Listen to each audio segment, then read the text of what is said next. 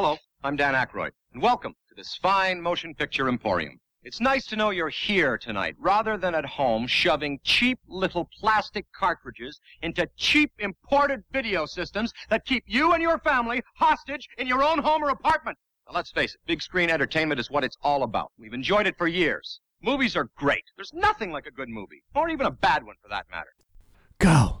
Welcome back, my friends, to the podcast that never ends. We're so glad you could attend. Come inside, come inside. I am Joe Spiegel, and sitting across from me is uh, Mike Sutherland. yes, and we are Cinescape movie reviews. Uh, this week is our King Arthur, Legend of the Sword King Arthur. episode. We're going to talk about that fine piece of Guy Ritchie work. Uh, our flicks of the week is going to be for me the 2009 Jared Hess directed Gentleman Broncos. exactly. That's the look. That's the look. You like what the fuck? Exactly. That that's why I wanted to talk about this movie. And then yours? Uh, Modern Problems.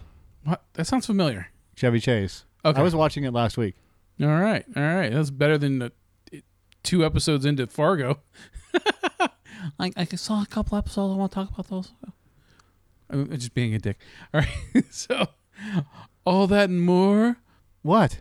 I almost said a, t- a couple. I knew of- exactly what you were going to do. And That's I, why I you just stopped. like I was like, you know what? Let's have an awkward pause. All right, take it away. you didn't say it.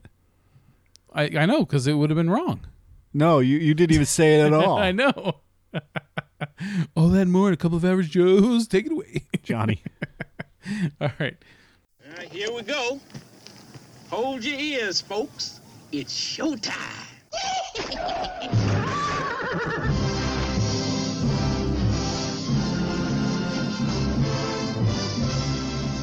Meanwhile, How you doing? How you doing? How you doing? How you doing? How you doing? How you doing? How you doing? How you doing? How you doing? all right, let's do it. So, uh, yeah, we went and saw King Arthur, uh, Legend of the Sword, and Mike, what did you think about that movie? Fuck you. Oh, I, I know. I was giggling about saying that to you like the whole half hour before we started recording this episode because it would just keep popping in my head like how am I going to start the show off. I, I, I know. I know exactly what you're going to do. So I wasn't worried about it. All right, go fuck yourself. Yeah. Fuck off, you fucking fuck. So I made sure that I got plenty of sleep this time because I, I, I don't, I've been having this trend lately of there's a lot of movies that we go to and we always see late night you know versions or you know after seven, and because that's usually when you know these these day before showings come out, and I I was fully awake for the whole showing of uh, King Arthur, and I'm glad I was because I could totally see this being another uh, Assassin's Creed or something where I fell asleep and missed the whole entire movie, or that shit happened to me with uh, How to Be a Latin Lover, and it wasn't because the movie sucked. It was just I was just fucking tired, Right. and I don't know. Maybe maybe it's just the inactivity of having my back messed up for workers' comp is is just making me feel more groggy or something too. But regardless, I, I saw this whole movie from start to finish. Um, this movie, you know what's funny to me, and I'll, I'll get into the movie in a second. It- This is this is related to the movie. Okay. Hollywood is, is, or I'm sorry, the media is falling more and more into a predictable trend. I know it, it's been there for a long time, but it, it, there's these things that just everyone it, it's it's become blatantly obvious because now that newspapers are dying all over the country, and now you have this instant news reporting. Well, people are so you know desperate to get out their article first that they'll just they'll they'll fucking pretty much cut and paste, you know, um, uh, just a headline and turn that into a whole article. Um, with this movie, all right, this movie was made on a hundred and seventy five million dollar budget. Um, in its first weekend, it made it's made like Ten. here it made like fi- it was like fifteen to seventeen million in its first weekend, and Ah, then I was just guessing. and then yeah, it came out and I think it was in second place behind Guardians of the Galaxy, which had like sixty something million, right? Um, and then overseas, where it has not released in half of Europe yet, um, which you know it's going to be big in Britain, right? Regardless of what the reviews or anything. Um, it, it, it like opened only five million in China, and everyone's like, well, if it opens shitty in China and the United States, this movie's gonna f- flop. So everyone has instantly labeled this movie as a box office bomb. Now, for for argument's sake, I could I, I could see it probably will be because if the movie cost 175 million to make, it probably cost after marketing and all that other shit, it probably cost closer to 300 or more. So um, this movie has to make a ton of money back to even break even. So the fact that its first weekend worldwide it only makes 46 million or something like that, or close to that, this movie's probably not going to um, earn its money back. But that's not my problem. Okay, movies flop, movies do great, movies break even. That doesn't. That's not what bugs me. What bugs me is it was like everyone, everyone from every media outlet, social media outlet, um, you know, movie review site or whatever, they were just so ready to jump onto this movie and talk shit about it. I mean, we came out of the theater um, seeing this movie on, on you know the day before it came out, and there was already uh, before we even left the theater, there was all these articles about about David Beckham's um, cameo, like it was this huge horrific casting, right? By by Guy Ritchie. Why would why would he put you know uh, David Beckham in here and and have David Beckham just murder the dialogue of this movie? which right? he didn't. But he didn't. Yeah, exactly. He, he had like two lines, and it it was nothing. It was nothing great. It was nothing bad. It was just it it was what it was, and that that bugs the shit out of me because this look this movie, and I don't feel sorry for the makers of this movie. They fucked up in whatever way they fucked up. That's not my problem. That that you know they're the they're the multimillionaires. They're the billionaires that that that fund all this shit. So bad investment. But um I my problem is is that jumping onto the bandwagon of hate, the same exact kind of hate for against the movie, is it to me it just seems like petty weakness. You know, it, it it's like they, they they they all jumped onto this just so that they had something to talk about first. So they all jumped into the oh the first box office bomb of of of you know of 2017, even though like Monster Trucks was a was already a huge bomb, you know, from the beginning of the year. Right. Um, it, it, it just it bugs me. I don't like that trend. I don't like the fact that everyone is ready to just destroy this film because this movie, the, this movie is look. was it a week before we saw this? The movie was getting like a. I think it's, it debuted on Rotten Tomatoes with 11% approval rating. Uh-huh. Uh, today it's um it's gone up to 26%, which isn't bad. I mean, usually if a movie comes out it, and it's already at that low, it's going to get lower. But at least this thing came up to one out now one out of four critics like the movie.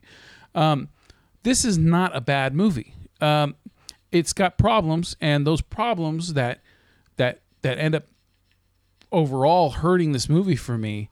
Um, they keep it from me pretty, pretty much ever never wanting to see this movie ever again, and that sucks. But this movie still shouldn't be getting as much hate as it's getting. I don't know if, if I don't know if you give a shit about it or not, but um, I, I just I don't like that. I don't like that trendy uh, double teaming shit. You know, does that make sense? Sure. All right. So, regardless of, of, of you know box office predictions and all that shit, uh, this movie, what I'm gonna just tell you what I, I like about the movie, what I think works with it. What I like is if you go back to say 2004's King Arthur with Clive Owen. Uh, I don't remember shit about that movie. I remember that there were a couple highlights in it that were good. Like I think there was a huge battle on a, on a lake of frozen ice, frozen. You know, Joe, just say a frozen fucking lake. There you go. So there's this huge battle on a frozen lake, and it was cool because it was like I don't think I've ever seen that in a movie before that I can I can recall. You know, and and there was like maybe one or two other things, but I don't even remember what the fuck they were. But when I rented that thing back in 2004, when there was nothing to see during that year when you were renting shit. It was like fucking Van Helsing and and fucking Napoleon Dynamite, and there was nothing else to fucking rent at the time, right? Yeah, there wasn't much. Yeah, and well, Napoleon Dynamite's a different story, which is funny. I didn't even mean to bring that one up, but you know, same director as my flick of the week. Uh, but yeah, I mean, there was not a lot to see that year, and King Arthur was like, oh fuck it, I'll rent it because I've never been a fan of the King Arthur thing. I don't know why. You know, I, I had some smart ass reasoning why in my movie review for uh, for this movie, but um, I, I don't know. I just never got into it. And I even had a friend of mine, um, like over a decade ago, he um he loaned me his copy of Excalibur from like 1980 or 81 because it had the guy who was also um uh, was it Clausiostro or whatever the fuck his name was from uh, Spawn in the Spawn movie from '97. That same actor, Cagliostro. Cagliostro. Um, that actor was one of the main characters in Excalibur, and so I was like, okay, I'll watch it finally because was like, yo, what, what, what? You haven't seen Excalibur? I'm like, no, I haven't fucking seen it. All right, I want you to see it because it's fucking great, right? You know. And so I watch it, and I, I, dude, I don't even remember if I finished it. I, I got, it was fucking boring to me. Well, that's because you suck. I apparently I must suck because heard- you, you are an awful human being. there's a lot of yeah, there's a lot of people that love Excalibur, and you know, I, I look, I try to give if you don't like it, you don't like it. There are parts about it that I don't like, and one of the things I don't like is this the the Vaseline on the camera Oh. feel where where everything seems to be shimmery. Like Okay. even the greens. Holy shit! I didn't even remember that, but now I can, I can, I can totally picture it. You're right. Yeah, that, I think that was annoying. Eh, yeah, it. But I, I mean, I heard Excalibur's a classic, and you know, it, but the same thing with you know going to even Monty Python. I think the only time that you know. I, I didn't really grow up watching Monty Python, so now I don't know. Maybe it's lost its context or I something mean, because look at the shimmer. yeah, I, I just I don't know. I didn't get into it, and Everything had like a green glow to it. it seemed like when if if, if Monty Python ever ev- occasionally popped up on TV, um, you know, in Sacramento where I grew up, um, it would always be the only scenes that would grab my interest were when it would go to an animated thing where like Hitler Hitler's boot stomps on some guy's mouth and his mouth is flapping like a Canadian from South What? Park or something, right? The, one of those goofy animated scenes that, it would happen on Monty Python, you know, and just stupid thing. Th- those I'm would just trying to figure out where you got Hitler from. I think that, the- they might have done a Hitler one, you know, you know, or something, and it, it like eats someone, eats something, or you know, it, it, it's stupid. This stupid animated shit that they did. It was funny. That caught my imagine, you know, my attention. But the rest of it, I don't know. I just never got into it. You're actually gonna look it up. There's plenty of Hitler sketches. I know. I don't know. Uh, I, I'm just I, animation. I think it, there was one. I, I just anyway. But you know what I'm talking about? How they had little mini skits of animations, right? I think it just where it was like cutout animation, where it just had characters with big heads and big mouths and doing weird shit. Um, anyways. but it's Hitler with a banana. Show me. Um, oh, Not seeing it. eh, whatever. It wasn't then. Yeah, but yeah, it, whatever. Fuck Okay. it. There. Oh, there we go. Um, I don't know if that's from Monty Python though, but That's yeah. Monty Python. Okay. so, uh, yeah, I just I've never gotten into the to the. I mean, what's weird is you think that a tale about Merlin and and you know the sword and the stone and and all this magic and and Knights of the Round Table and all this stuff. You think that it would be fascinating to me, and but but for some reason, it just never was. I, I don't get it. Now the allure of the sword out of the stone is pretty fucking cool, but I but I don't know. Maybe, like I said in my review, is that maybe just the, the shitty or the, the lackluster movies based on King Arthur that I've seen just didn't do it for me. And it just didn't ever grab my interest. I didn't even mention the review, the Sword in the Stone uh, animated film from like 63. That was, I think, boring as fuck too. Supreme executive power derives from a mandate from the masses, not from some farcical aquatic ceremony. See, you love that. Listen, strange women lying in ponds distributing swords is no basis for a system of government. I love that stuff. Yeah. Uh, Dennis. Those are Dennis quotes. See? Dennis. That's his name. what's the actor's name? Uh, Michael Palin. Okay. Michael Palin played Dennis. Help, I'm being repressed. Shut up. See the violence inherent in the system. Used to do that all the time when somebody said, shut up to me. I got to start doing that again. Yeah. All right. Um, Oh, I, I want to one more quote. Yeah. From Dennis. Oh, King, eh? Very nice. And how do you get by? How do you get that, eh? by exploiting the workers, by hanging out, hanging on to outdated imperialistic dogma, which perpetuates the economic and social differences in our society. If there's ever going to be a- any progress, dot dot dot. that was from Monty Python in the seventies. Yeah. Uh, I think that the reason why this one grabbed some of my interest was, uh, I mean, at first when you look at the trailers, there's not really anything anything new that's shown in the trailers that that, that stands out more than say Lord of the Rings or or I don't know, I don't want to say Kingdom of Heaven because I fucking hated that movie, but other you know epic tales, right? All right. I, I- usually stayed away from all the uh, the uh, um, bad King Arthur movies. Yeah, You know, anything Kingdom of Heaven or whatever else. yeah. And I saw bits and pieces of it here and there, but for the most part, it was just like I, I'm not interested in watching that shit because it's the same story. Oh, it's like watching the origin of Batman or Spider Man over and over and over again. Yeah. Get a little old. It gets a little old. Yeah. So we when we get to this movie, I had some interest because of course Guy Ritchie's doing it, uh, and I like I've been a fan of Guy Ritchie's ever since uh, Snatch. You know, I saw Snatch before I saw Lock, Stock, and Two Smoking Snatch. Barrels, and. I- You know, I've been a fan of most of his movies that he's come out, especially when he, he didn't have the huge mainstream movies like that he's doing now, like the Sherlock Holmes, um, you know, the the Man from Uncle, and then this. Um, you know, before when he was doing Snatch and uh, and RocknRolla stuff like that. Um, I, I love the the style, his his, editing style, his his just the energy of it, the dialogue. You know, it's just constantly popping, and and the way he gets his actors to just deliver. Even look at Jason Statham, how he got Jason Statham to become an actor in Lock, Stock, and Two Smoking Barrels. You know, the guy was just a, an Olympic swimmer or whatever, right? Or Olympic type swimmer. He was a diver. Yeah, and I mean the guy wasn't much of acting, and and and Ritchie, you know, got him involved, and and he got him to just be natural and shit, just to be himself, and then next thing you know, look at superstar, right? So, uh, Guy Ritchie is he's a good director. He's had a few flops, you know. I mean, there's been a little nepotism with the, you know having the wifey do the do that one movie, you know, swept away that no one ever wants to talk about. Right. Um, but the guy still he's he's got a unique style to him. Okay, um, and so when I found out he was doing this movie, and I, I, I had I was interested.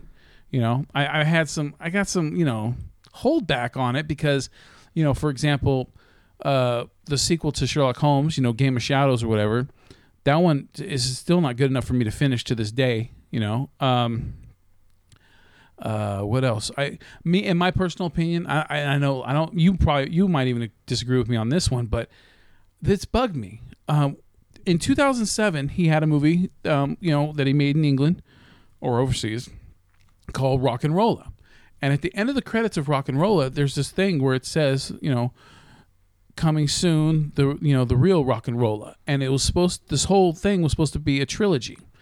And the first movie, it sets the bar pretty good. It's got Tom Hardy in it. It's got uh, Gerard Butler, Idris Elba, and a bunch of other actors, um, Thandie Newton, and and uh, and the the show it pops off. It's it's like almost as good as Snatch. And uh, I don't look. I haven't. I've tried to look up every once in a while why he still hasn't done it. But I mean, just look at his his his pedigree, man. He once he did RocknRolla, he jumped into the big time, uh, you know, mainstream movies with with Sherlock Holmes. And ever since he did Sherlock Holmes in two thousand nine, that's all he's been doing is mainstream big big movie shit. I, and and I think personally, and I might be in the minority here, but I want to see him finish the goddamn RocknRolla trilogy. Okay. Because, oh, it had Toby Kebbell in it. This is the first thing I saw Toby Kebbell in, and he plays the rock and roller, the main character, and he's fucking great in it. He plays a fucking cr- energetic crackhead. You know, how many times can you root for a crackhead in a movie? And you don't usually, but in this movie, you're like, this is a bad motherfucker. So, I th- part I think of, of this movie sucking is because Guy Ritchie is cursed that that he's not making his rock and roll trilogy. No. I know this. the the movie doesn't suck. It's No. not great by It- yeah. any you know means of the imagination. Yeah. The problem with the movie is just like with his other ones. The other let's just we're only going to go with Sherlock Holmes. Uh huh. Okay. Nothing I don't know what he's done in between Sherlock Holmes and then uh, the game, the, the Sherlock Holmes, and then the sequel, and then this one. Man from Uncle. You did the Man from Uncle. Yeah. Okay, I because we I like that movie. Yeah, we both liked it. so excluding the Man from Uncle, Yeah. these movies that are set about in England generally have this grayish pallor to them. Yeah. And that's part of my problem with this movie is that gray wash. you know, it's there d- Like there's always a fire off off camera or something, right? no like there's always So it's always smoky. it's like Seattle. It's always raining and gray. uh, And I don't think that represents everything very well, but uh, look, you know, I'm just one man, you know, an entire world of men. and when it comes to Guy Ritchie's movies, I like the majority of them, you know. yeah. It's it's not even it's not a 50-50 thing. This is like a 90-10 thing. Yeah. Like the only one I didn't like was and and not because of anything else other than the story was kind of lacking Yeah. was the second Sherlock Holmes movie. Yeah, that one. And that one you could tell was rushed. Yeah, it They felt absolutely rushed. they absolutely rushed it because the setup to uh, Moriarty in the first movie was great. Right. He was always in the shadows, right? Yeah. Then they finally get to it and they, they immediately show you who Moriarty is right at the beginning of the movie. Right. And even though I like um, uh, Richard Harris's son who plays him, I can't remember the guy's name, Sean Harris or something. Um, I like that actor. He was the bad guy in um in Fringe. Yeah, exactly. Yeah, and I didn't know that was Richard Harris's son. yeah, and he was also Doesn't look I, I, like for- I anything didn't know like this, him. but he played William Hurt's a older son in um in the Lost in Space movie when they when they go into the future Oh, okay. and everything's doomed. I was like, I didn't know Right. that was him, but it was. Um, I like that actor, Jared Harris is his name. Jared. Right. Um, and for them to have someone like him, a caliber of actor as him, and he's got char- he's got charisma, to have him in something like that, for him to not give you the the, the Moriarty chills, you know, like say the Moriarty did on the Sherlock show with uh, Cumberbatch, then there's a problem. And Or the original show yeah, with um you talking about Basil Rathbone. Yes, thank you. my mom, my mom loved that. I used to every time I used to got watch a- it all the time. I used to, I, if I found a DVD that had the Basil Rathbone Holmes on there, I would buy them for her. The Hound of the Baskersville. That one in Baskervilles, yeah. particular was fuck that that one fucked with your head. Uh-huh. because you were it, it was one of those things that it was like a waiting terror Yeah. you never knew when it was going to happen and um, you know a- applause to the people that made that movie or tv series or whatever you want to call it but the hound of the baskervilles is one of the best sherlock holmes translated to movie uh, uh, adaptations i've ever seen Yeah. um, but getting on to even getting away from Sherlock Holmes because we're not talking about that anyways. um, most of Guy Ritchie's stuff is very colorful and enigmatic, and then these those these three movies that you want to group together, I call them the London movies because Guy Ritchie really likes fucking blowing up shit on the London Bridge Yeah. and or or watching it being rebuilt or built or whatever. Uh-huh. But with Maybe secretly IRA. with the King Arthur myths, he is doing a huge disservice to all of it. He starts off with Vortigern, Mhm. and and Who you said was only a footnote, right? yeah, he's a footnote in the history of of the King Arthur tales. Um, this is a little bit of background of Arthurian legend. Um, Vortigern came to power in Britain, and it varies, possibly around 425, perhaps 440 to to 445. He may have been a high king. Vortigern or Vortigern may have been a title, um, and that it's not a name. Even his origins are disputed according to the available sources, which are few. He was a weak man of little character, possessing few redeeming personal qualities. Um, some support for this view is lent by Geoffrey of Monmouth in his 12th century History of the Kings of Britain. In it, Geoff- or Geoffrey, if you want to say that, tells us of a King Constantine who had three sons Constans, Aurelius, and Ambrosius, the Ambrosius uh, Aurelianus of actual history, and Uther Pendragon. Okay. Yeah. Oh, okay. Constans, Aurelius, and Uther. Okay. Geoffrey says that Constantine was killed by a Pictish assassin, leaving the eldest son, Constans, k- as king. Vortigern appears to have climbed his way up the greasy pole by securing an inspired marriage to Severa, the daughter of Constantine's predecessor and national hero Magnus Maximus. As Constans was still quite young, Vor- Vortigern was able to have himself installed as the king's advisor and before long conspired to have the young king killed. Now, in this movie, it's exactly like that, pretty much. Vortigern, who is Jude Law's character, Yeah. um, is the king's advisor, who ends up killing And or his having, brother, yeah, too, his brother too. yeah, and and that's that's also wrong. It's because Vortigern is not anywhere related to fucking Uther. Yeah, yeah. Do you want to know what this reminds me of? Azog from The Hobbit. Right. He's a footnote character, and he's been blown up to be more. Right. With the king out of the way, Vortigern sees the crown for himself, realizing that Aurelius Ambrosius and Uther were, mean, were mere babies and weren't in position at that time to frustrate his designs. So Aurelius Ambrosius and Uther Pendragon, who are brothers, have nothing to do with Vortigern. They were bundled up and escaped to the court of their cousin Budic the First in Brittany. Okay, so here's the here's the whole thing. You could have used Vortigern as a non-relatable. He's not the same age as Uther. He's not the same age as anybody else. He's much much older. Uh, And now you have an established older character who not only has usurped and kind of weaseled his way into the, being a king, yeah. right? Um, kind of like Wormtongue, You know, very similar. Now you have now you can establish that Uther and, and Aurelius have been sent away to you know their cousin in Brittany, where they grow up, and then Uther, and then the whole thing, and and as it goes. Uh, Vortigern ruled in Britain, and during his rule in Britain, he was under pressure from fear of the Picts and the Irish, with the Scots, and of a Roman invasion, and not least from dr- the dread of Ambrosius, which is Aurelius, right? So Uther and Aurelius are the ones that they decide to go after him, okay? Uh, Saint Germanus appears at the royal court. Traditionally, this is said to have been Saint Germanus of uh, Auxerre, who is known to have visited Britain at this time to stamp out the uh, Pelagian heresy that had become so popular. His first journey took him from Care or Rich uh, just, uh, to uh, Care to Care London or Londinium or whatever London and Care Minkip or Minsip, all in southeast England, uh, which is St Albans, London, and Richborough. Okay, just to give you guys an example.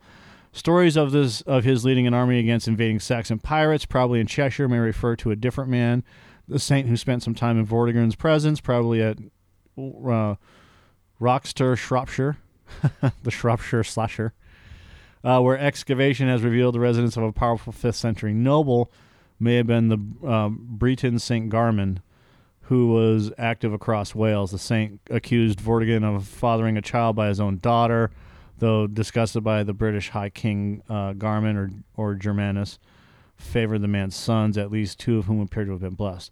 All right, so, so they've done a major change. yeah, um, Now that now that I heard that they're, this was the going to be the first and lo- probably the only of a, a six mo- uh, movie series that they were going to they planned on doing. okay, Well, if you're going to do six films, wouldn't it make sense to honor the source material a little better than not have to change it up like that, and then also have to because you said it yourself that uh, they kind of forced the whole roundtable thing by having it you know introduced at the end of the movie, right? right.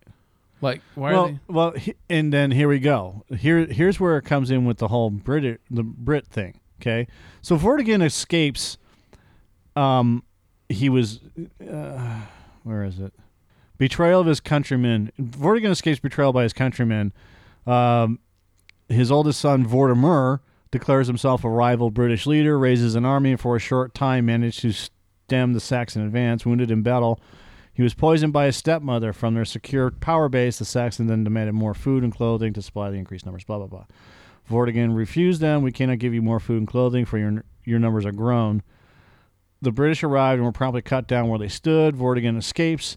To set up a stronghold in the west, he chose to build a castle on the southern slopes of Yr Aran, um, above Gwynedd.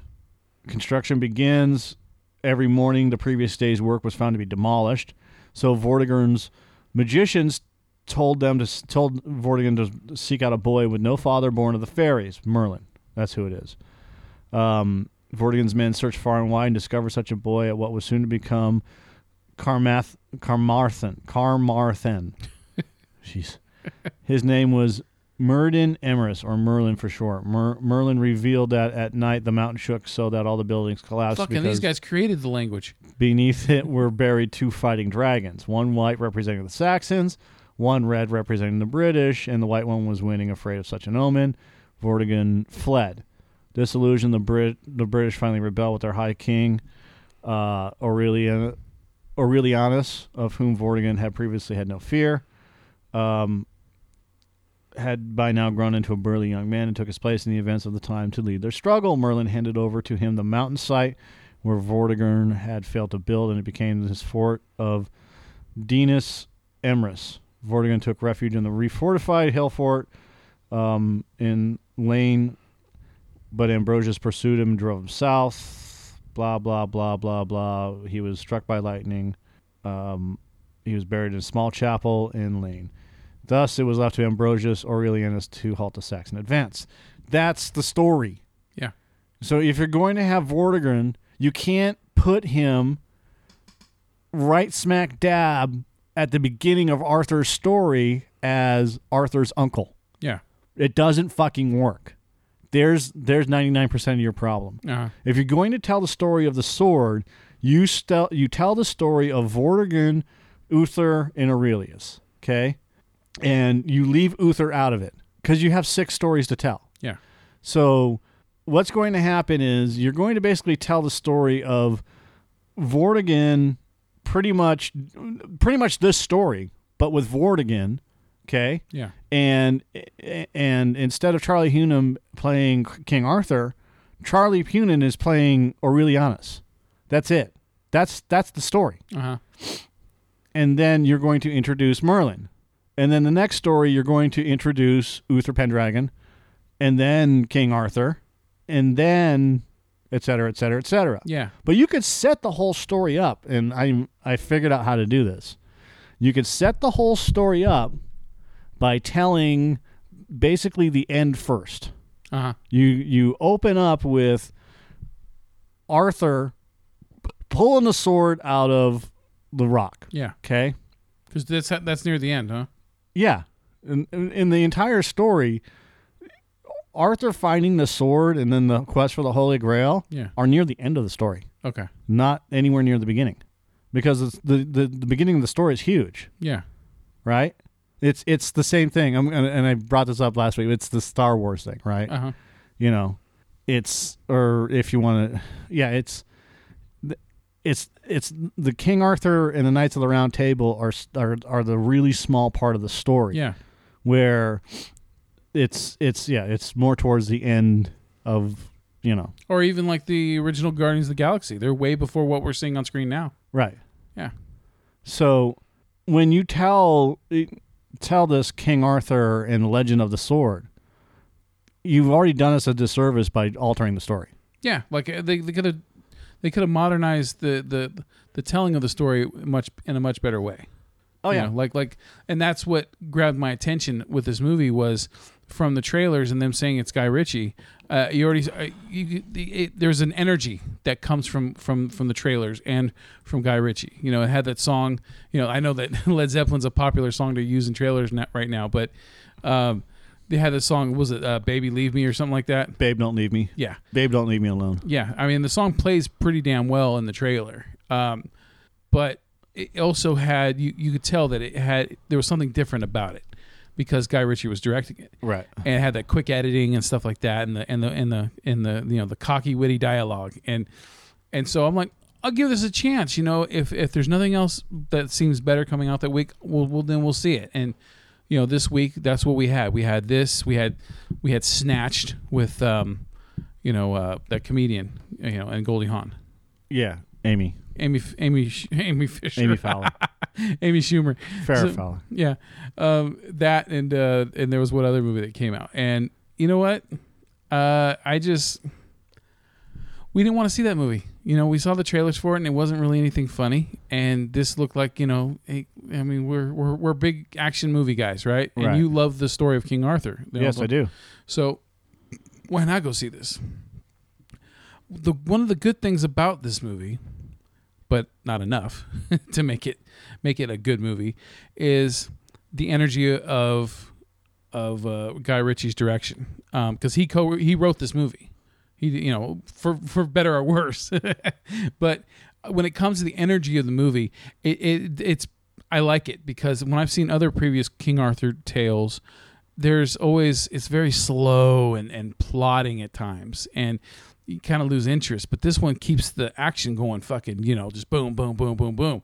You know i, I really liked how at the beginning that it, it, it the that uh, the editing goes through like what like 30 years worth of shit in like the span of or well not 30 but like 20 years worth of shit in the in the span of 10 minutes or so right? And but it does it in a really cool way. And that whole scene with with Eric Bana you know the, the dad Uther or whatever his name was right? Uther. King Uther. Um he um that whole scene I mean the the visuals even though I I didn't like the Mumakil uh, being ripped off from Lord of the Rings from Return of the King but um still that when he rides his horse off of that bridge onto that Mumakil to kill the uh the evil wizard that was a really cool scene Yes. I mean, the visuals were awesome. What what keeps this movie and all and, and there's there's a few other cool scenes in this movie as well. What keeps it from being awesome because those scenes look great. The visual effects look great, and you can tell the money was spent on it. But it doesn't matter at the end of the day because I didn't get into anybody really. I was more into Jude Law's character because of how good of an actor he is than I was um, in even Charlie Hunnam. I mean, look, Charlie Hunnam, it, it- I, it's hard to, to, I can't be mean to the guy because the guy has, I, I keep using the word for this, but th- he has energy. He's got, he's got chutzpah. He's got, you know, he can do it. I mean, and if you uh, read about his workout regimen to get in shape for this movie, it's fucking amazing. But still, it's not enough. Guy, um, Charlie Hunnam is not an exceptional actor to me. Can he act? Yes, as long as he's acting the same exact way in everything that he's in. the only thing, the only differences I've noticed in everything that I've seen him in is his accent. Okay, in Cold Mountain, he had a he had a Southern accent, right? You know, in in Sons of Anarchy, he's got a you know he's got a California accent. Uh, you know, in this movie, he's got a he's got a British accent. Uh, you know, and and the same thing in Crimson Peak, he's got a a decadent you know British accent. It, it's you know, and then something else he might have had his natural. Uh, I think because Charlie Hunnam might be Australian, but um, regardless if he is or, or not, it, it it's he's the same. He just feels like he, I'm seeing the same guy in everything I see him in. He's just wearing a different outfit and has a different accent, but he's still Pacific Rim, same thing. I, I, I don't notice anything different in his performance in Pacific Rim than I pretty much see in Sons of Anarchy, except he smokes he smokes in Sons of Anarchy. That's it. Right. You know, wears a leather jacket instead of a fucking uh, you know kaiju or whatever they call him, big you know ro- robot jock suit. Uh, so, but yeah, if you can put that to the side, if you had all these supporting characters that could could help bring everything up too as well, or, or I'm sorry, if they they had been written well enough that you actually cared about them, then it would have been okay that Charlie Hunnam played it King or uh, this new modernized King Arthur, where he's you know he's like an MMA fighter, you know before he's a sword fighter, right? Um, it would have been fine, I guess, because you had all this backup. But there really, to me, I don't know about you, man, but there, to me, there was no backup. It, it's sure there was plenty of other co-stars, and if you, when you read my review, if you looked at my review, I didn't really mention many of the other co-stars because there was really no reason to. Everyone who's involved in this, that, you know, even the ones that are eventually become his Knights of the Round Table, who they they haven't become that yet, but you know they're going to be because of their names Right. Um, they, they didn't really do anything special. They didn't stand out in any way. The only way they stood out was because they were a different race. That was it. That's the only thing about them that you I I noticed was that you know the guy that ends up being George is is Asian, you know, or the guy that you know um, becomes another one of the main characters. He's a black dude, right? When you know I don't think this was originally writ- written that way. Um, that's the only thing I noticed, and that you know I don't give a shit about that. But if I notice that more than I notice their um their what is it their contribution to the movie then there's something wrong in the way that it's being told, and there is something wrong with it. I didn't care about anybody. I didn't care about, uh, G, you know, Djimon Hounsou. Um, he plays the same fucking guy he plays in every movie. Aidan Gillen, who's from Game of Thrones, you know, Littlefinger. He's he plays the same fucking thing that he plays in Game of Thrones. You know, and I've seen him in a couple other things too. He's the same guy. There's nothing special to him. You know, Eric Bana didn't get to, you know, do anything special either with his character in the few moments that they showed him. No one helps th- with this movie when it comes to the characters. You know, there's that one actor who I didn't even write down because he, you know, he was the funny fat guy kind of guy. You know, he had the, you know, the witty remarks and stuff for for a moment here and there, but he wasn't even worth putting down because he he barely was in the movie. You know, uh, and then the last you know actor that I can rant about is uh, Astrid uh, Burgess, uh, fucking Frisbey or whatever her name is. Um, she's a she's a French actress, and the way she's made to look in this movie is I don't either it's really good makeup or something went wrong because she looks fucking horrible in this movie. It, she was the uh, she was the hot mermaid in on Stranger Tides from 2011. Oh, okay. And if you see her in, in, in other movies, she's goddamn gorgeous.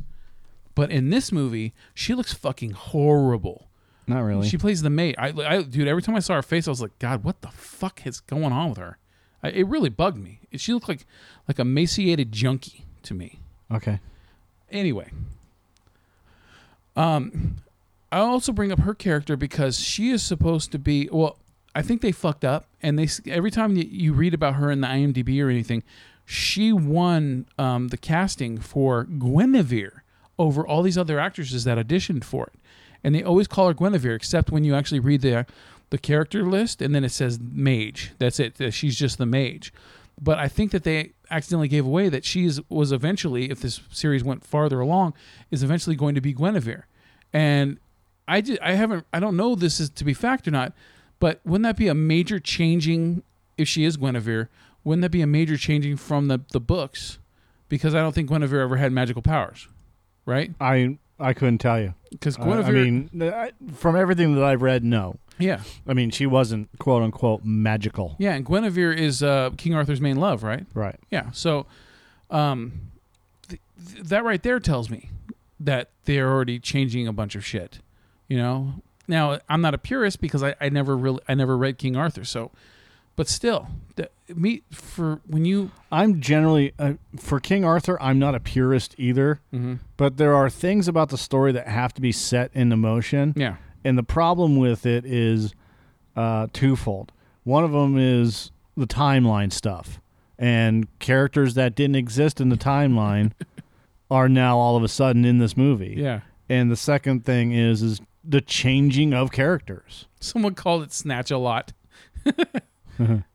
um, yeah, I, it sucks, man, because the energy of this movie, it really, it, it kept me interested the whole time we were watching it. I, I, I never got bored the entire time I was watching it, you know. And and some of my favorite scenes were when uh, Jude Law's character would go down to talk to the, you know, the, the Ursula, you know, the evil sea witch or whatever you want to call her. Um, Right. That was some cool ass animation, or well, you know, visual effect. And I don't want to say animation like it was just an animated scene, you know, but um, Special effect. yeah, that was. I mean, that was creepier and shit. That that was cool, and that was an important scene to show, especially when uh, Jude Law is such a good actor that those two scenes where he sacrifices, you know, first his wife and then his daughter.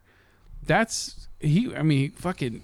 You can see that this guy's hurting. He's hurting by doing this, but it didn't matter because the power was more important than anything else. You know, it, but it, Jude Law just just milked it Right. and so I liked him a lot more, you know, than than anybody else in this movie. Yeah. The the whole plot right here at the beginning of the Wikipedia is what bugs me. Okay. Uh-huh. Mordred, an iron fisted warlock, and his armies laid siege to Camelot. In all of literature, Mordred is Arthur's son. That doesn't make sense.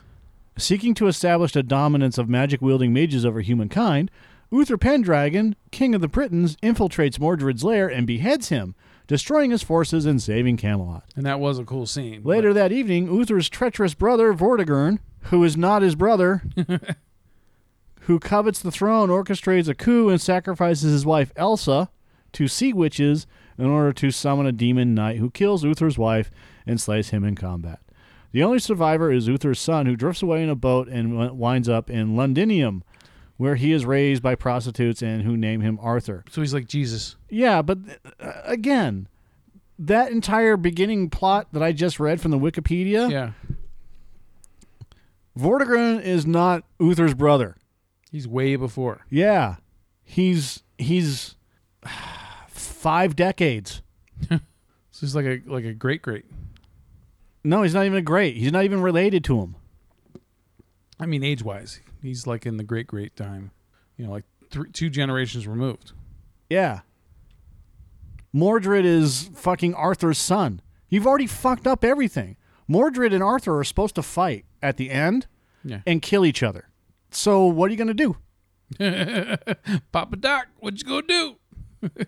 How are you going to fix this? Well, it doesn't matter now because the movie's tanking. So I don't think there's going to be a sequel. and then you have Arthur grow up as a street urchin who learns how to, which is not even true. and lives Well, not, I'm not saying true, but and lives in a bordello. yeah, uh, no, he was taken away to you know live live a life of a squire or whatever it was. I mean, if you watch the Black Cauldron, it's more it's closer to the story than this. Uh, You know, my, my is Monty Python more on par? yeah, well? that's funny. So yeah, I mean, even from that, that that's right there. It, it's like, why would you do that? Why, Guy Ritchie? Uh, now I can see there's three people on the screenplay for this, but there's the problem. regardless though it's it's like why would you fuck with it that bad why would you change that much especially if you're going to do six films then that tells me that there should have been way better planning involved I don't think that. I think they just said six films. to make it sound like this big Yeah. event I don't think they really had a plan. yeah because this right here seems like they're winging it Screenplay by Guy Guy Ritchie, Lionel Wigram, and Joe Joby Harold. I- mean, these guys. Oh, it was produced by Akiva Goldsman. And then, yeah. there's your problem. oh and then look at the story by the story by is, is by joby harold again and then another guy named david dobkin so there's a lot of people uh, just trying to get their writing into this Yeah. The director doesn't even know his own fucking mytholo- my- my- mythology. mythology. I would love to hear what he, he's uh, because someone like that, you know, they would have this this totally believable reasoning for why they're doing it, but still, when it's all said and done, well, why do that? You know, he can make a he can make a valid argument, I bet, because you know it's Guy Ritchie, but w- w- still, how would it be valid? Why why would this make sense? Why do that? Why why why didn't you just name someone else someone else instead of that? You know, his son, his son being that person Yeah. w- that doesn't eh, whatever anyway So, you, you can't. It's what I've said in the past. There are certain things that have to happen. There are certain you can't change character, yeah and if you change characters, what happens? It fucks up the entire flow of the movie. and continuity yeah just like with clone wars how the as you said that uh, uh you know lucas has specific rules for clone wars Well, there are specific rules for anything. Well, for anything, S- like Supernatural, Sam and Dean Winchester. Mm-hmm. Okay, those guys are are hunters. You know, it's in it's in their character. If you change their character, now you can fuck with you can fuck with everything outside of it. Okay, Mm. but established characters have to be established characters, right? yeah that's just the way it has to be. There is no once you've already established, there is no changing that. yeah So Sam and Dean Winchester are who they are, how they grew up, everything else. You can add things to it, which they have, but it doesn't fundamentally change their character. uh-huh. It adjusts things, but again, and that goes true for Indiana Jones or any the you know Jeff Goldblum's character from Jurassic Park, you know, yeah um, the Terminator, Linda Hamilton's character from the Terminator series. yeah You can change things. You can go into the past. You can do this. You can do that. But again, her character can't fundamentally change, and that was the big problem with Terminator Genisys. You fundamentally changed her character uh and her character is mousy woman who has no idea that she is the the mother of the, resistance yeah the mother of the savior of the world Yeah. okay and when when she finds out about it she doesn't believe it and then that's her story arc is going from this mousy woman to this strong, independent woman. Yeah, turning young Sarah, Sarah Connor into they did that. Um, um, eh, they did that all on purpose so that you could eh, have reasonably justify having an old Arnold Schwarzenegger in 1984. Right, which doesn't make any sense. Yeah, You know, they could have just changed it to where. We're, and we're getting off topic, but they, they could have just changed it to where the resistance sends Schwarzenegger back to 1984 to stop the 1984 version of the Terminator, Mm-hmm. you know, and in, instead of trying to send it back to different fucking timelines all over the place, yeah, you know, you just you have him up here, boom, there he is, and then they fight, right? yeah. You know, And then the younger one beat, beats the other one until he looks really old. Right? All right, but it, but still, no matter how far off we go, it, it's it's a comparison thing. Right. It's you- you're fundamentally changing characters who actually have a fucking huge history. yeah, They have a huge amount of books and texts and whether or not you believe them or whether they're true or not doesn't matter. I mean, I'm sure that uh, there's basis for every character, especially myths like this where you are basing it off of someone that actually existed, you know. And what happens is is uh, fiction gets involved. uh, You know, oh, dragons and this and that and the other thing. and Okay, you know, fine. eventually it was going to get to that if this series had gone had gone farther what? with this show with with with King Arthur What? would have added more stuff. It would have Oh, it would have changed everything fundamentally. yeah. And that's the problem. Again, I, I, have fucking said that a hundred times, but That makes this movie even worse. yeah, Finding all that out, dude. I, you know, and I, I read this, I read this, I read one of the books that was, um, it was actually a remake or a rewrite, if you want to call it. It's called La Morte Arthur, or the Death of Arthur. uh, and this is where the Holy Grail is talked about. And they talk about the Green Knight and the Black Knight, and you know, and everybody search for the Holy Grail and Percival and all this other stuff, right? yeah. And oh, and that, that's where the story of Joseph of Arimathea comes in. Okay, and that, but that's again, that's at the end of the story. Yeah. You know, the Romans, the Roman legions are all involved in this. So the the, the history of Arthur is not just The sword and stone. yeah, Yeah. It's a hist- It's Jesus Christ. It's the Holy Grail. It's, It's like the series is blowing its load right at the beginning. yeah, you know, and and and, Security? and a lot of it is all the Roman Empire. It- King Arthur wouldn't have existed without the Roman Empire, Uh huh. you know, because of Constantine. So Yeah. and I mean uh, we've already talked about that s- earlier, but Uther Pendragon is a son of a Holy Roman Empire. Yeah. emperor. Sorry, the Holy Roman Emperor, and that sets the entire stage. Yeah, and then also you said something about Merlin. Why Merlin's in the past, even before Uther was older, right? And then uh, he gets the uh, sword from Merlin, right? And then you never see him for the rest of the movie. What? Something about Merlin. You mentioned Merlin when, right after we saw the movie.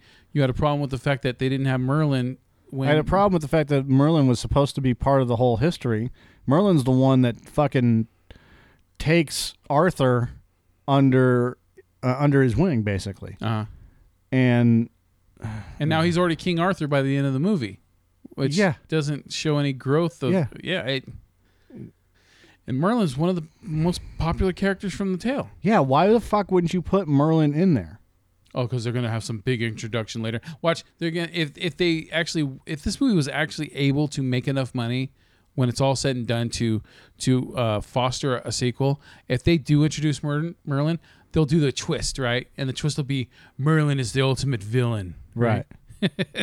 Like why why why did you do that you know it, uh, it okay so that and that sucks man but i mean my view on the movie not taking into the, the all the the mythology changing um well shit mythology tampering um or screwing upping is that i like the like i said this movie is fun because it has the the quick dialogue and it's got um it, i you know f- at first, my first impression on that scene where they take him to the they take Arthur to the island and they ha- they go through that montage of him fighting monsters. Right. I thought that at first my, at first glance, I thought that was a great idea because it was like, why waste a whole movie or a whole half hour or an hour of him just fighting monsters? You know, like like let's get into the story, right? You know, let's move on.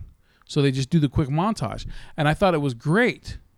But then by the time you get to the end of the movie, when you realize that all these characters don't really they don't really give you anything, it's like, well, maybe they should have, you know, slowed down, taken their time, and had him go through that stuff, you know, and and maybe told the story better.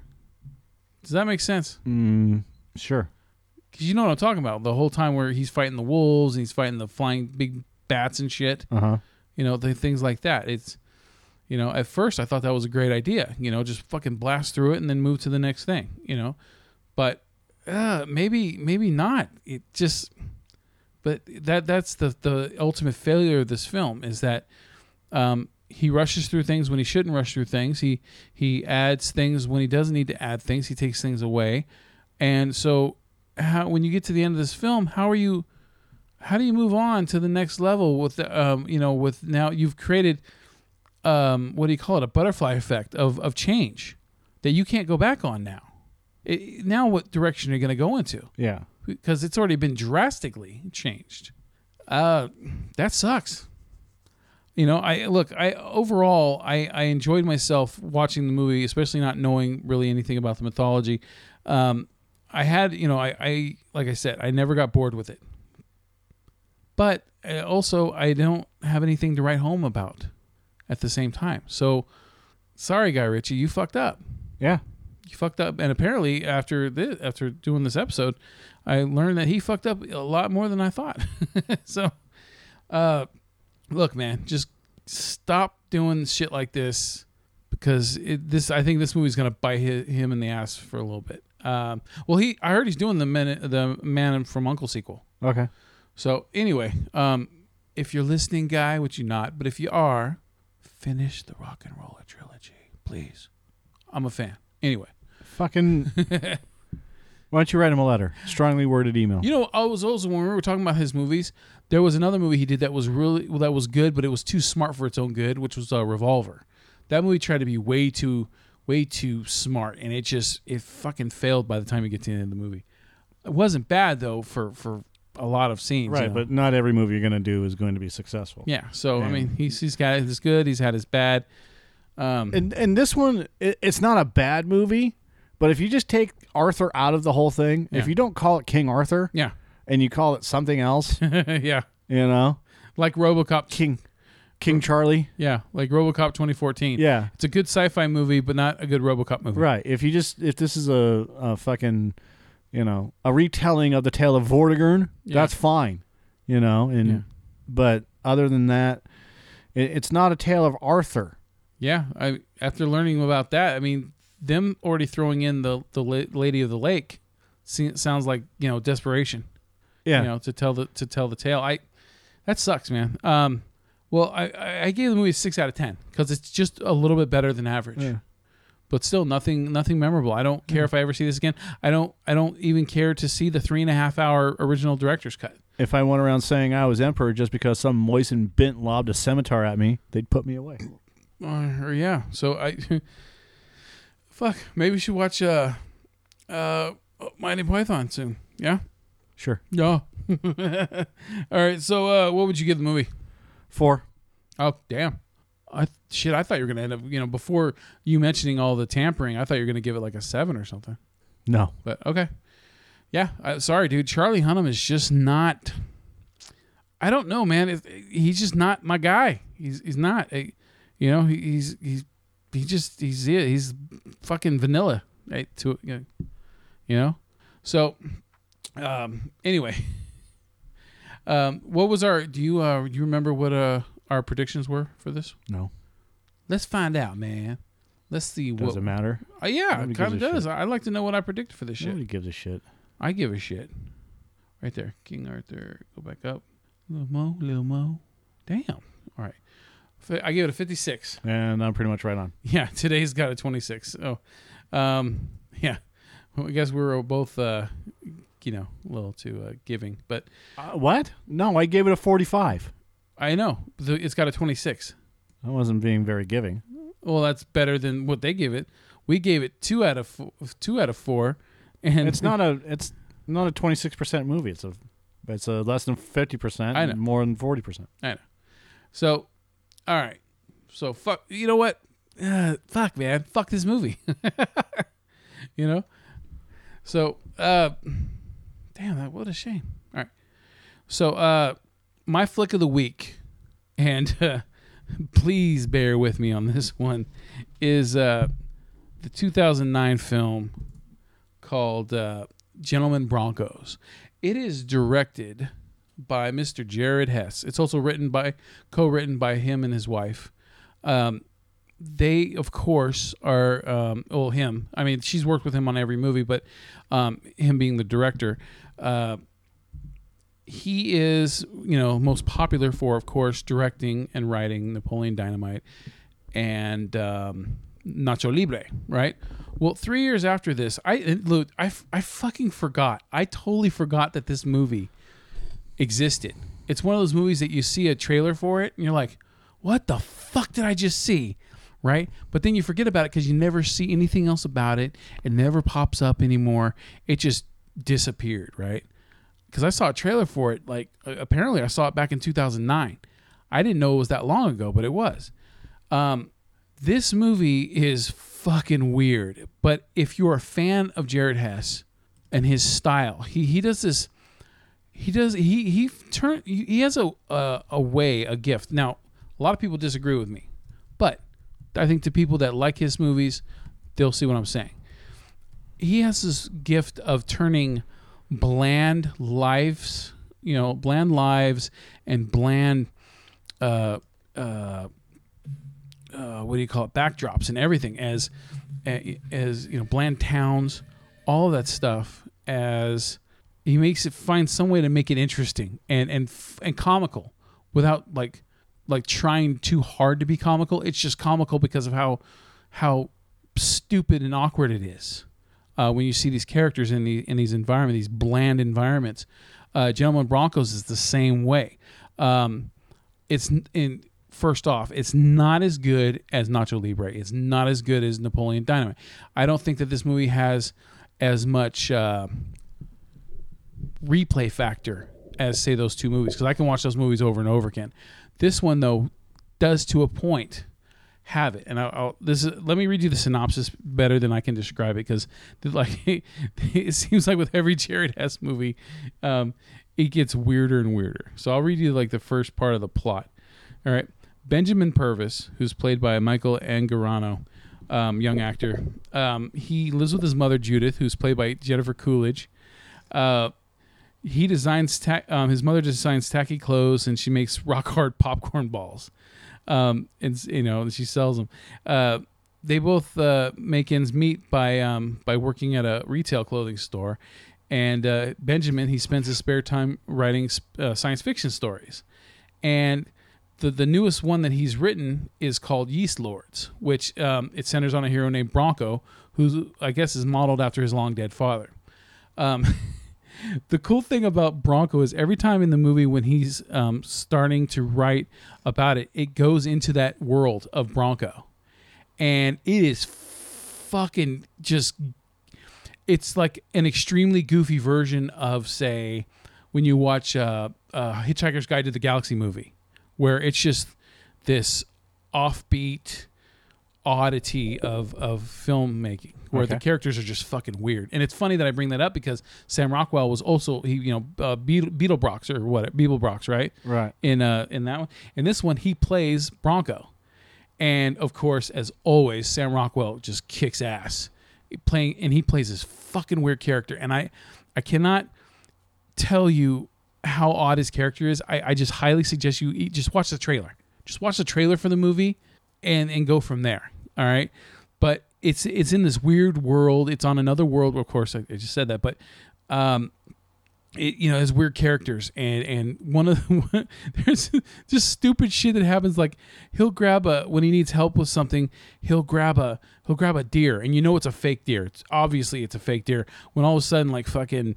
Uh, gun barrels will come out of its eye sockets and start shooting at people or like he'll fly it and he'll like shove his arm up his ass and and like it'll, it'll almost be like the flying uh a rainbow tiger from uh, uncle grandpa or something right Right. and just stupid shit like that well um he lives in this small town um i can't remember where the hell it's called but um, you know, it, it's the same thing as like saying Napoleon Dynamite, where they live in a small town in Idaho and stuff like that. You know, it's just it's just out of nowhere, right? Where there's no life to it. Um, and anyone who was a celebrity probably never came from there. so, um, or if they did, they don't mention it. Um, what happens is uh, he has uh, you know fellow schoolmates who want to be filmmakers, and they want to turn his story Yeast uh, Yeast Lords into uh, a, a, mo- a- Yeast Lords? Yeah, it's called the book. The story's called Yeast Lords, which is and there's all this little these subtle uh, sexual innuendo that comes along with it when the story's being told, and it, it's funny. Um, and they want to make a, this into a film, right? Well, as he, he's uh, he joins this uh, book class, and his idol, his idol, who's uh, who's this guy named Doctor Chevalier, who is a science fiction writer, who has seen better days. Like he used to write like the greatest science fiction ever, and he used to make a shitload of money. But now his uh, agent keeps turning him down because he says, "Oh, this is shit work. You need to go. Where, where, where's where's the Doctor Chevalier that we all know and love? Right? When are you going to come back to this guy?" Well, Doctor Chevalier is played by Jermaine Clement, and anyone who knows Jermaine Clement knows that that guy can play a lot of goofy offbeat characters. And once again, he plays this fucking asshole who who ends up reading. He's he attends the class that this young uh, Benjamin Purvis is at, and he takes everybody's um, uh, book reports and or their own stories, and Yeast Lords is in there. Well, what happens is the guy is so desperate to get another, you know, top selling, um, you know, book out that he ends up stealing Yeast Lords, and he just changes the names. And the funny part about him changing the names, because he doesn't change really anything else, he just changes the characters' names, um, is when he changes the names and he's reading through the story, it cuts into now his vision of of of these characters, right? And so now the Bronco character is now named. Um, he's now named uh, Brutus, right? And he changes the story from Yeast Lords to Brutus and Balzac.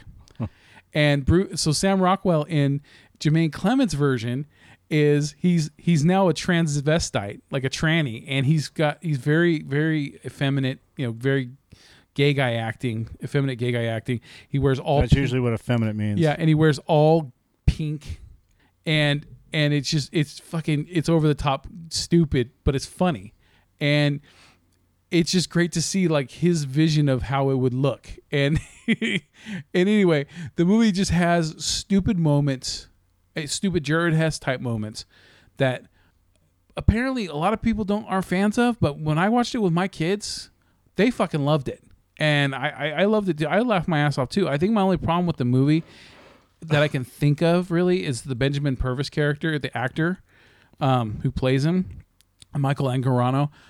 I'm not a big fan of him at all. I, I I've seen him in other things playing a younger actor, but he's just nothing. He's kind of annoying looking, and I know it fits into the whole blandness of the movie, but at the same time, I just don't. I don't feel his character. I don't feel him. I feel the movie, just not him, and that's that's why this movie will never be as as highly regarded by cult fans as Napoleon Dynamite and Nacho Libre are. Um, but it's still, if you love those two movies, then you got to see Gentlemen Broncos because it's fucking hilarious. It's hilariously stupid. And uh, stay after the end credits because there's one more scene with Sam Rockwell in it if you do watch it. Uh, it's currently on um, HBO on demand.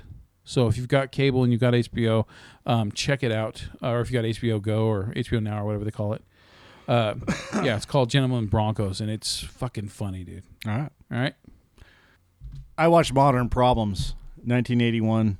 okay. Uh, it came out Christmas 81, actually. Uh, directed by Ken Shapiro, stars Chevy Chase, Patti D'Arbanville, Mary Kay Place, Brian Doyle Murray, Nell Carter, and Dabney Coleman. I mostly watched it because of Dabney Coleman. I, I'm I love Dabney Coleman. Um, there are no exceptions. I love Dabney Coleman. He's fucking hilarious. Um, Chevy Chase plays an air traffic controller named Max.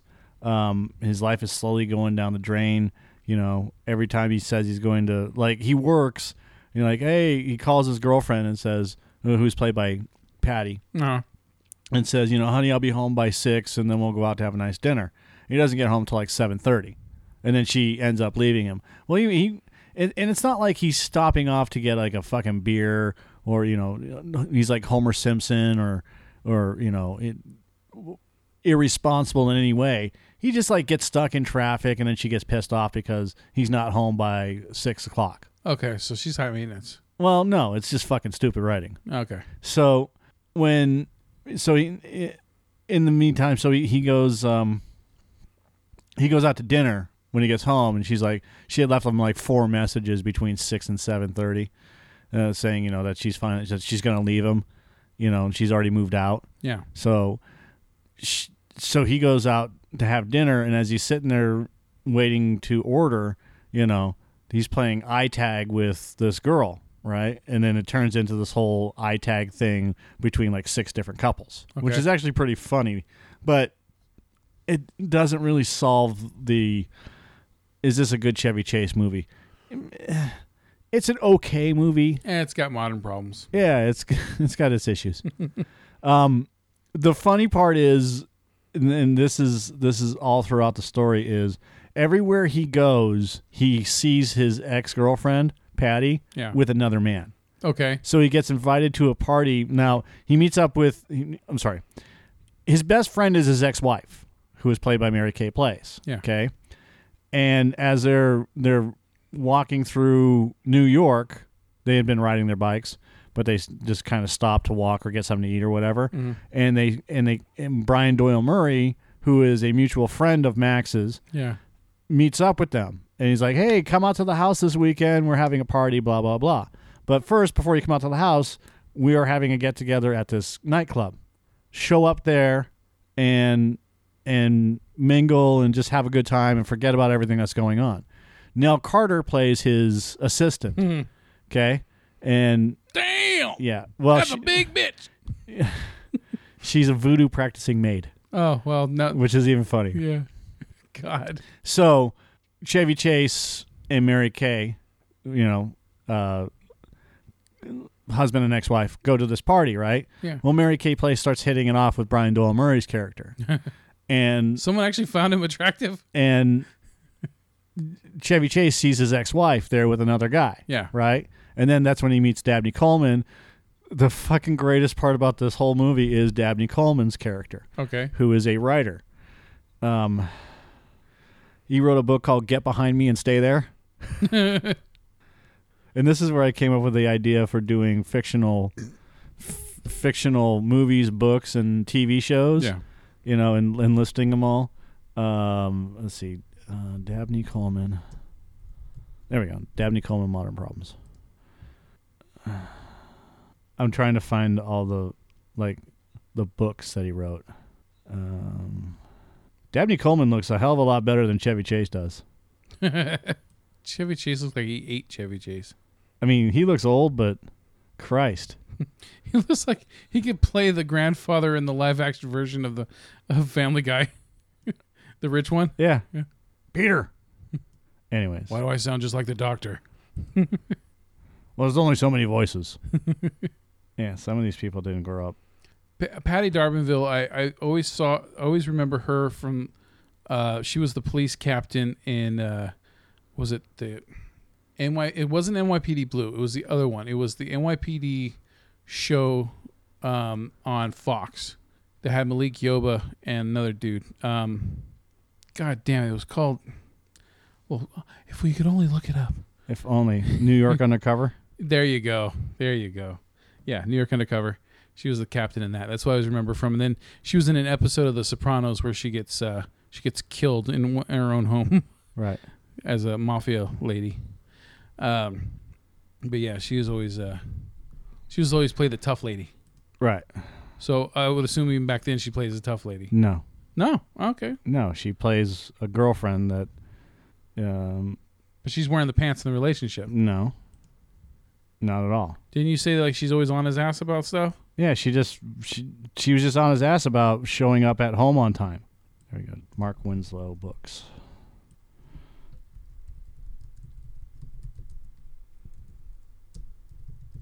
Let's see if they have them. Go to go to uh, images. Oh, that's not it. I like it. I like it a lot. No, we're getting a lot of other Winslow. Uh, doesn't make sense. Assholes. I would really like because here we go. Mark Winslow self help books.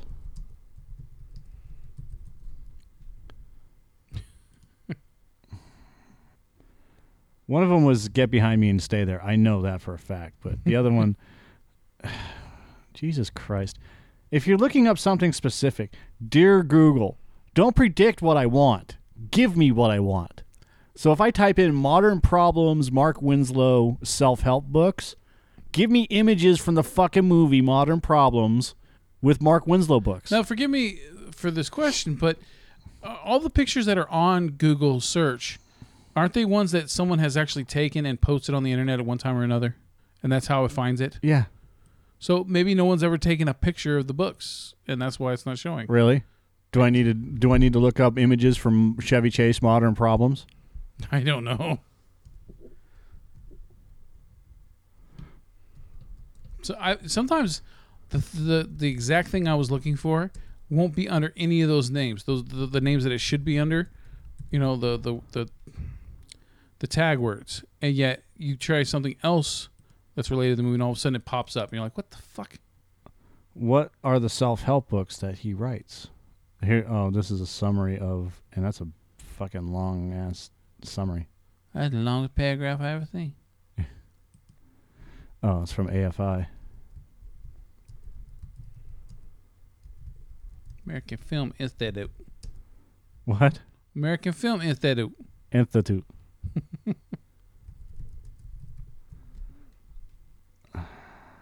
um, Now I read something in the synopsis of the movie that he gets. Uh, now am I jumping ahead?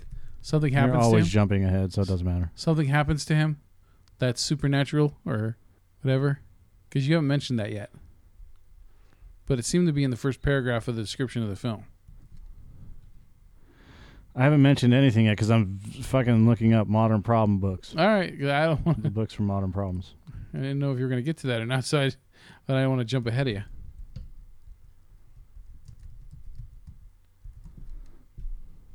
You know, like if there's a picture of him holding the book or something. Yeah, or at the party. there's no Carter. I don't know why that's showing up. Does he got cocaine all over his face, No, or is it flour? that's flour. Okay. Oh, I'm never gonna fucking find it, so it doesn't matter. I guess you're gonna have to watch the movie again, Mike, and just screenshot that shit. Well, I don't have to because it's already archived. I just can't find it. I'll look it up later. Um, anyways, so uh, most of his self-help books are these these fucking denigrating quotes. You know, Yeah. like you know, um, "I'm the man, you're the woman. Now get down on your knees," type of thing. Yeah. And and then the other one, which is, and, and, um, Where's my dinner, bitch? se- se- you know, casual conversation and sex is all it's about. But the film, in and of itself, could have been so much better. Um, again, the problem with this film is the same as the problem with Excalibur. Do you see that? f- Look, there's. Oh, look at the Do you haze. see the haze? Yeah. Yeah, Was that a popular thing during that time, the early '80s? yeah. This fucking.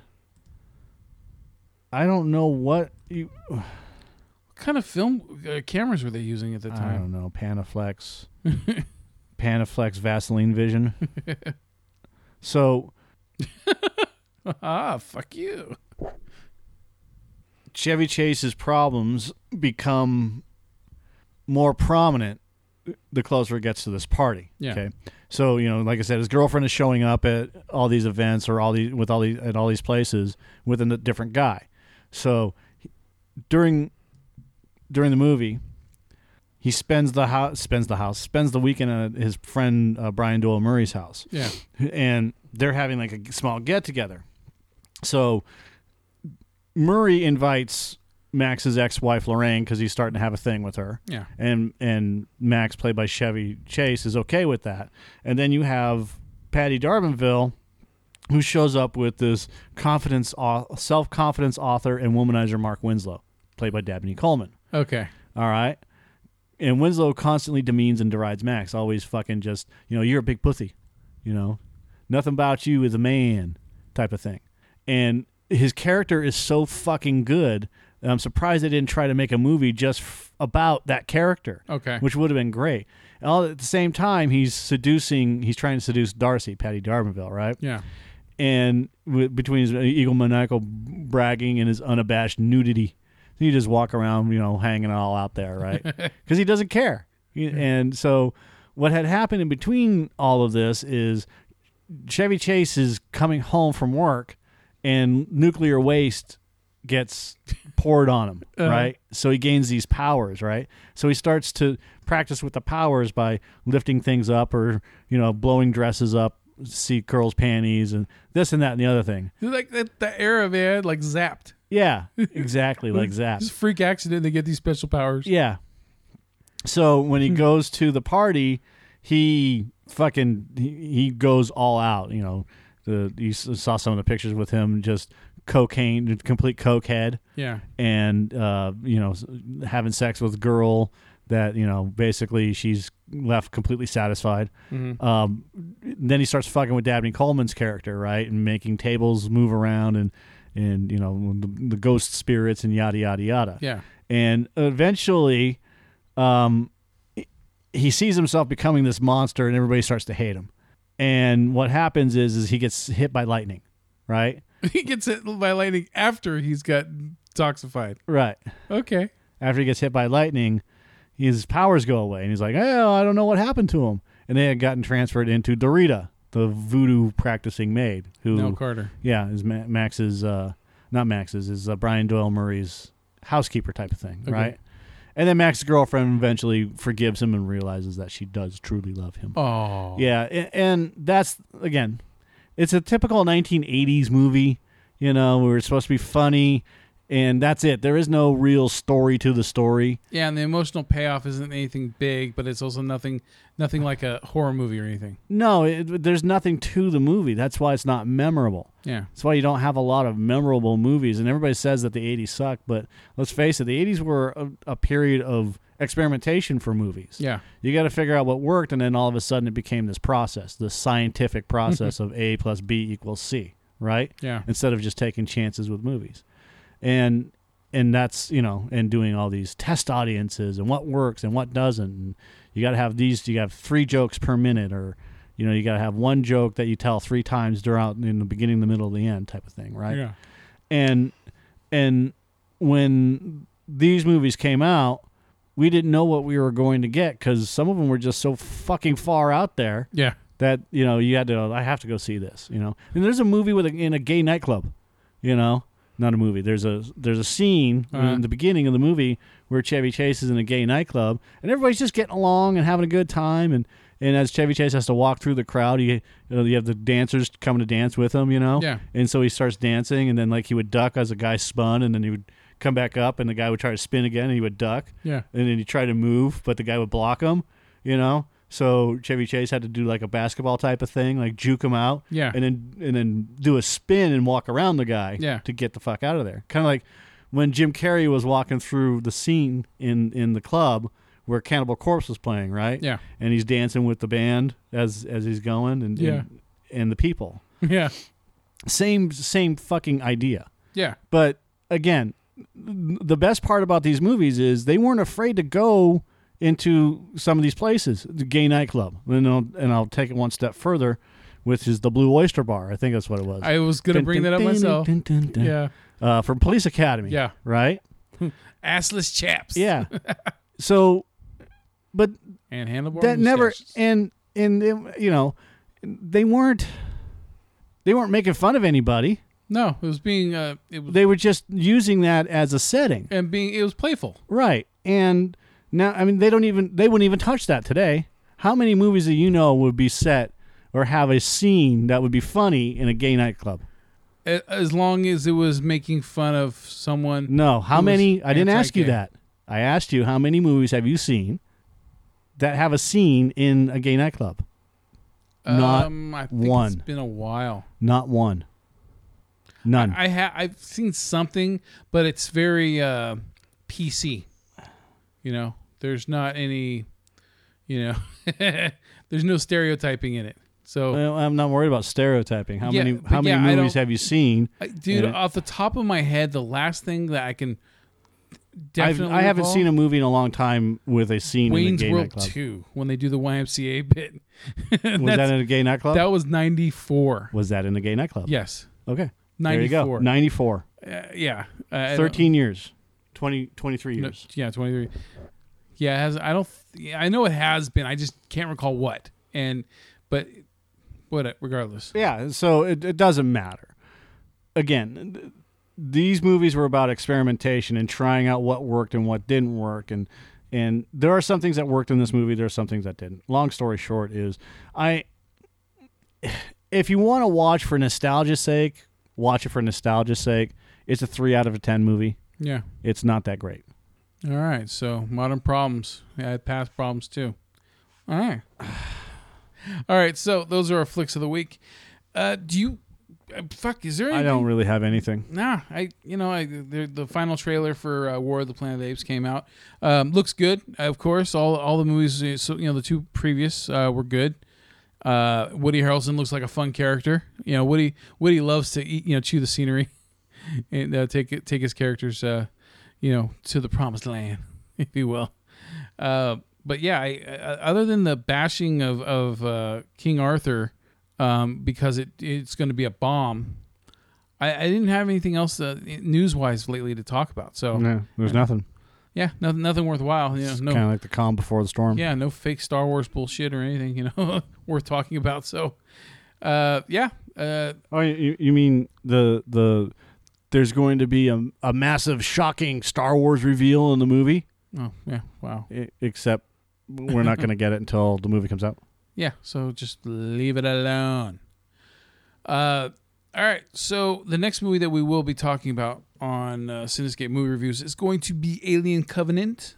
Alien. Um, I've tried to stay away from the reviews. I mean, a few things have popped up. I haven't but- watched any of it. I refuse to. but um, you know, some, but I mean, look, the tr- the trailers tell me that I, I might we might not be seeing much of anything new, but I hope I'm wrong.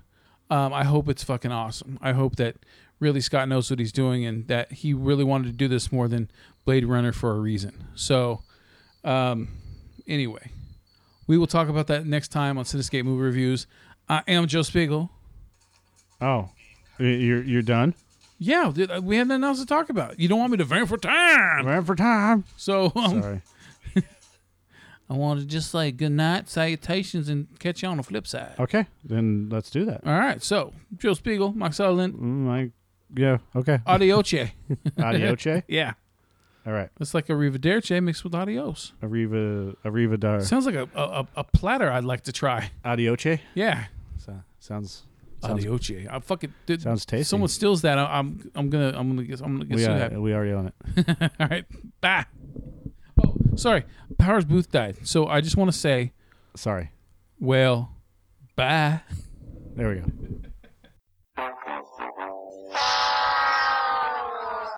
Good show! Jolly good show! Jolly good show indeed! Hakuna Matata, bitches. This is the Cinescape Movie Podcast. We thank you for listening to the show, and if you have any questions or comments, you can email us or tweet us. My handle is at Joe Spiegel underscore Joe. My handle, that's what I call it, my handle. You can tweet me at. You can send me a tweet at. Tweet me, you can follow me. Fuck off. All right. Yeah, follow. You can you know follow me or tweet me at. Send a tweet to. All right. Follow. Follow would be better. You can follow me on tweet, Tweeter. You can tweeter me. You can follow me on Twitter at Joe Spiegel underscore Joe. And for me, it is at What about you? MPS fifty one fifty because I make it easy. Yeah, you do. Well, that's the end of the show. Thank you for listening. And please remember, share the podcast. Hey, hey, hey. What is it, Joe? Yeah. You see that little button over there? Yeah. Yes. All you gotta what do. button? The little share button Which button is that? says share. Sometimes it's a little arrow that goes in a circle Regardless, it's there. or more. So share. Share. Share that podcast. Click that shit. it's simple. Please. We put we do put some work into this. Not a lot, not a lot, not as much as we should, but still, all you have to do is click the share button. Yeah. Click anything that says share. Like on our movie reviews, there's a Facebook share and a Google Plus. Pick one. We prefer Facebook, but you know, Spread the love. Help us grow. Spread the love, and we will spread our legs open for you. No, we won't. I take showers. Well, what is that one? Pr- Show the balls. Open your balls. Open your balls. Share, uh, yeah, share, share the, share the show. Share the hell out of it. Share. Give her some love. I sound like little Nick. Have a good night. This is the end. The end. Finito! The end, I tell you! We're all going to nibble the dust! Or go fuck yourself.